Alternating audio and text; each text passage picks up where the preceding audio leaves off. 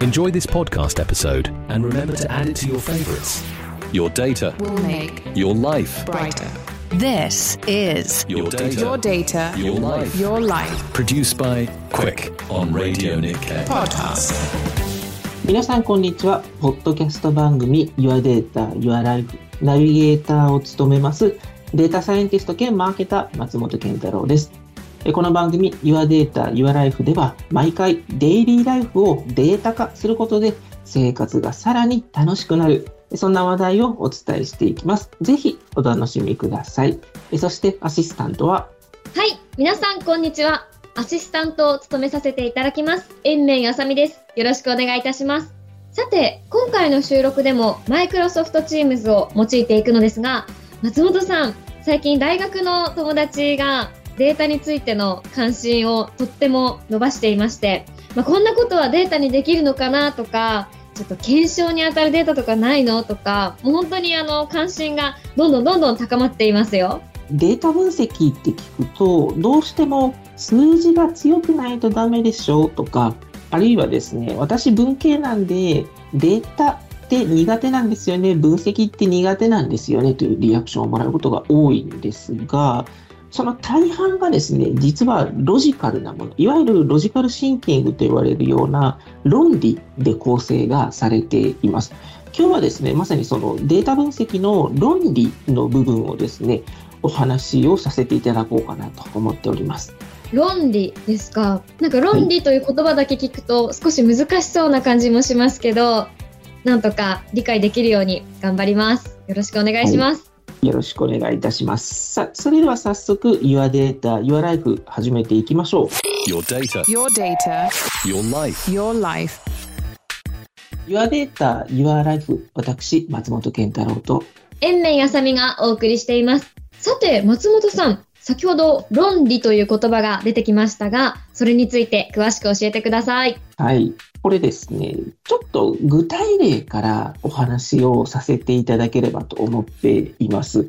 延命さんの周りでですね、困ったこと、これどうしたらいいんだろうみたいなこと、大学の授業を遅刻したとか、お金がなくていつもバイトしてる人がいるとか、なんかそんなことないですか？もうとっても図星ですね。私は遅刻しないようにとか、ちゃんと気をつけてはいる方だと思うんですけれど、どうしても今授業遅刻してしまって単位が取れるか心配だとか、うんどうしようお金がないよとか、ちょっと困っている人は多いですかね。じゃあですね、ちょっとその方々をテーマにデータ分析をしてみたいと思います。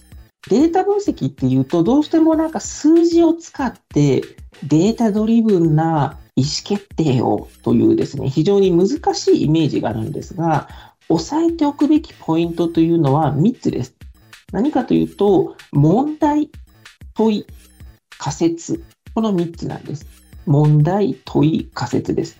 で、先ほどの、ちょっとテーマとして遅刻がですね、あの、わかりやすい。まあ、社会人も遅刻することがあるので、なんかそれをテーマにしようと思うんですけれども、例えばですね、もうすぐ大学の授業が始まるのに、今起きた。やべえ、遅刻しちゃう。なんかそういう瞬間って誰もがあると思うんですよ。もうすぐ大学の授業始まるのに、今起きた。やばい、遅刻しちゃう。どうしますか？そうですね、もう大慌てで、もう紙をセットして、もう急いでドアを開けて、玄関出て、電車に乗り込みますね。そうですよね。そして、その意思決定をしたっていうのは、おそらく遅刻するか遅刻しないかはわかんないけれども、とにかく大学に行こうという意思決定をしたということですよね。ということは、それがまあ一つのルート A だとすると、それ以外にルート B、ルート C、ルート D、それ以外の行動の選択肢ってありそうじゃないです確かに、私の友達だと、もう遅刻すると決まった瞬間に、もうどうせ遅刻するからまた寝ちゃえと欠席を選ぶ友達もいますね。そうですよね。欠席しちゃう人もいますよね。僕とかだと、もうちょっと前回の話題につながるんですけど、遅刻はしたくない。金の力で解決するっつってタクシー乗ります。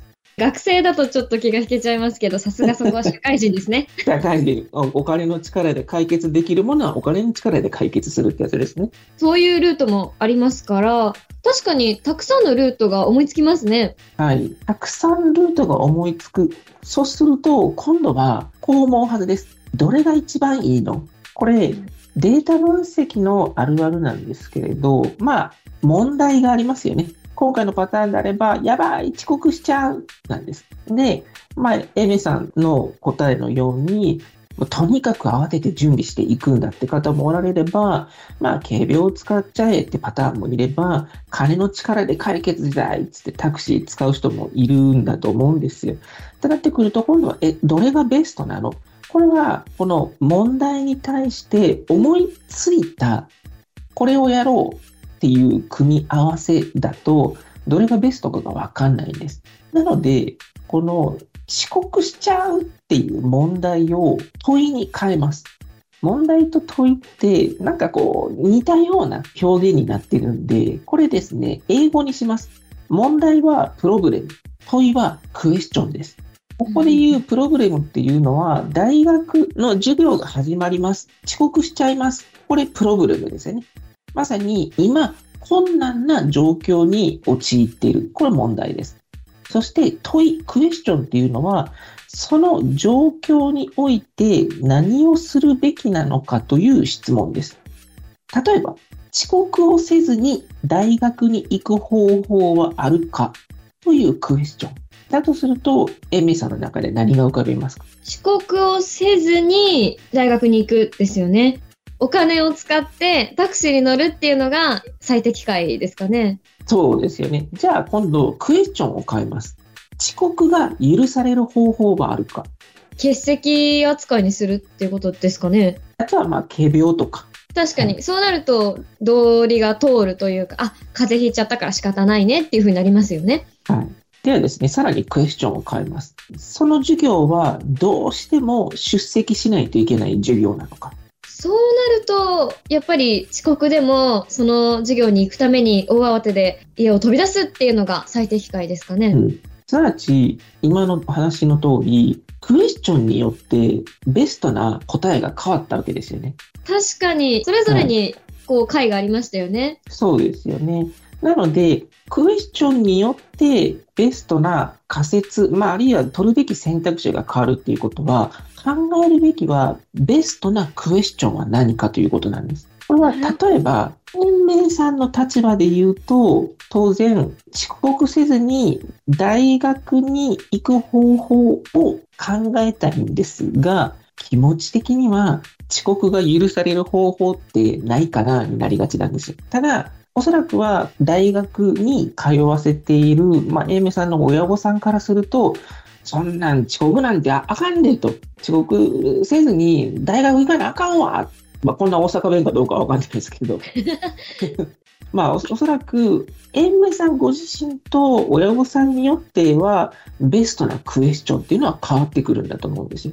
立場によってまた変わってくるっていうこともあるんですね。そうです。ということは、考えないといけないのは、常に問題が発生したときに、ああ、どうしよう、どうやって解決しようって思っちゃうんですけど、まずは冷静になって、その問題に対してのクエスチョンですね。プログラムに対してのクエスチョンを考える。そしてベストクエスチョンは何なんだろうっていうことを考える。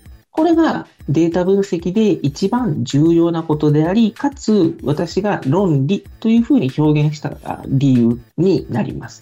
日常生活でもこう今何をすべきかっていうのをちゃんと見極めるっていうのも大切なんですね。それをデータで使うとなるとどうなりますか？例えば、今回のそのテーマで言うと、遅刻をせずに大学に行く方法はあるのだろうかという観点でいくと、最適なルートマップを考える。これはデータですよね。あるいは、遅刻が許される方法はあるのかだと、ちょっとですね、入り組んだ表現だと思うんですけれど、あの先生は、1回2回の遅刻は許してくれるという過去の実績がある。あるいは、あの先生は過去のデータから察するに、えっと、遅刻は100%許さない。これは過去のデータで判断をするものですよね。もっと言うと、その遅刻をするか、遅刻をしないかっていう観点で、大学の過去の成績をもとに、ここで遅刻をしてしまうと、自分の成績に影響を与えるかもしれない。ここも数字で判断がされるものですよね。なので、こう、ベストクエスチョンは何なんだろうっていうのは、データ、数字で考えればいいんだということです。っていうことは、こう、データと聞くと、結構表から何を思い浮かべるかとか、何がわかるのかっていうことを考えていたんですけど、うん、普段の生活の中でも、過去の経験からいろいろと推察してベストクエスチョンを出すっていうこともできるから、そういう問題、問い、仮説っていうのは、普段の生活でも使えるっていうことなんですね。おっしゃる通りです。まさに皆さんが日常においてされてらっしゃる問題問い仮説って普段からやってるんですよ。ただ、それがデータ分析ですっていうラベルみたいなものがつくと、途端に、ああ、なんか難しいわ、数字だっていうふうに、こう、皆さんの方から拒否反応を示してしまっている。ただ、この問題、問い、仮説、この3つを、えっと、論理で解決しましょうよって言ってると、なんかそれもですね、えー、なんかすごい難しそうっていうイメージがあるんですけど、私今日お話しさせていただいたそのプロブレムとクエスチョンですよ。問題と解いたプロブレムとクエスチョンですよ。クエスチョンに関しては必ずアンサーがあるので、ベストアンサーじゃなくて、ベストクエスチョンを見つけましょうねというお話をさせていただきました。この骨組みがあってこその数字なんですね。問題があって問いを考えるっていうのはもう普段からやっていることだから、うん、やっぱデータ分析だといってこう身構えなくていいんですね。そうです。めちゃめちゃですね、最もラフな問題問い仮説で言うと、問題、お腹すいた大問題じゃないですか。そうですね、大問題です。何もできなくなりますから、そうですよね。で、大半の人が頭の中で問いを立ててるはずなんですけど、お腹すいたから、うーん、なんか今日のお昼は適当にするかなとか、あるいは今日はなんか評価の高かったあそこのお店行こうかなとかってなってるんです。これは無意識のうちにそうなってるんですけれど、例えば頭の中でお腹すいた、ただあまり今月もお金がない。その中でベストなお店はどこか。だと比較的低予算のお店になりますよね。逆に、えー、今日はすごくいいことがあった。そんな自分を祝福したいがベストなお店はどこか。なんか評価が高いところ選びそうですよね。あるいはちょっと高いところに行こうとしますよね。なので、無意識のうちにお腹すいたとか、うわ、遅刻するとかですね。何がベストアンサーかわからない問題を私たちは無意識のうちに何かしらのその選択肢の範囲内であればベストがわかるよねという問いに置き換えていつの間にかデータ分析をしてるんですね。っていうことはもうデータ分析をする素質っていうのはもう人間みんな持っているんですね。持ってます。そう考えるととってもデータがこう親しみを持ってすごく身近なものだなっていうふうに感じました。よくですね、データ分析というものが誤解されている理由の一つかなとも思うんですけれども、データ分析ってデータサイエンティストと呼ばれる人が膨大なビッグデータを使って分析をして、私たち人間には思いつかないようなとてつもない答えを見つけてくれるんですよね。と聞かれることがありますと。で、それ自体は否定しないです。ただ、そういうことをしてらっしゃる会社って日本でも100社もいないと思うんですよ。例えばそういうのは Google とかですね、マイクロソフトとか有名な IT 企業には必要な領域なんですけれども、大半の中小企業においては、そんなものって別に必要はなくて、どちらかというと、今目の前にあるビジネス課題をどうやって解決しよう。